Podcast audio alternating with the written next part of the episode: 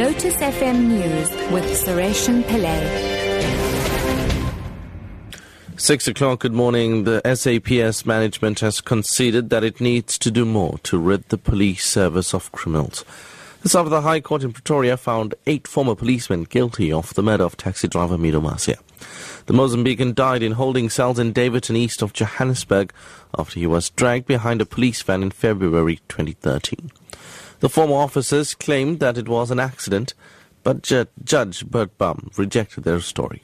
SAPS spokesperson Solomon Makgale says despite this, there are many officers who carry out their work professionally incidents such as this, one has to just take them on the chin and move on.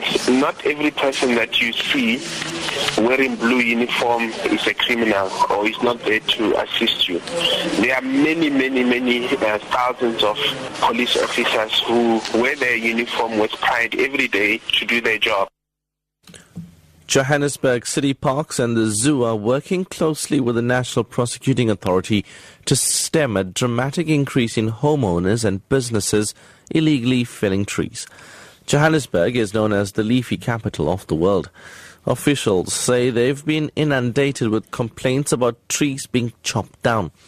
They say if caught, penalties will include fines of up to 100,000 rand.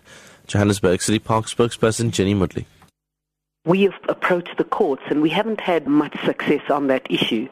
We then, through our legal advisors, approached the National Prosecutions Authority to find out a process where we could send out a very strong message to residents, businesses, that illegal tree felling will not be tolerated.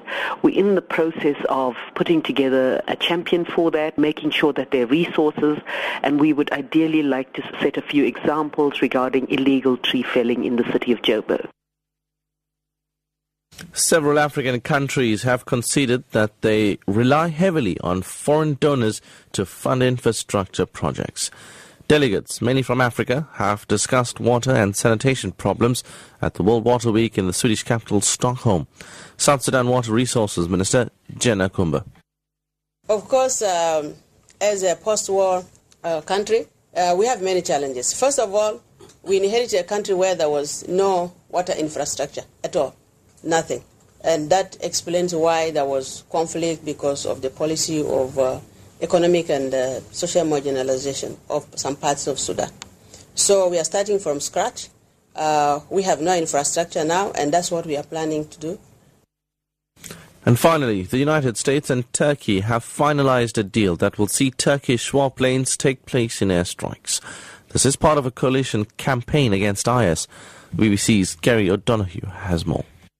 The two countries have been discussing the incorporation of Turkish air power into the fight against IS for some time, and today's announcement represents a win for the US. American planes have been flying out of Turkish air bases since earlier this month, and Turkey has already conducted a handful of airstrikes against IS itself. But now the Turkish Air Force will be fully integrated as part of the coalition's air strategy. Top story at 6 o'clock. The SAPS management has conceded that it needs to do more to rid the police service of criminals. This after the High Court in Pretoria found eight former policemen guilty of the murder of taxi driver Mido Macia. I'm Suresh Pillay. Headlines in half an hour. Matthew's up.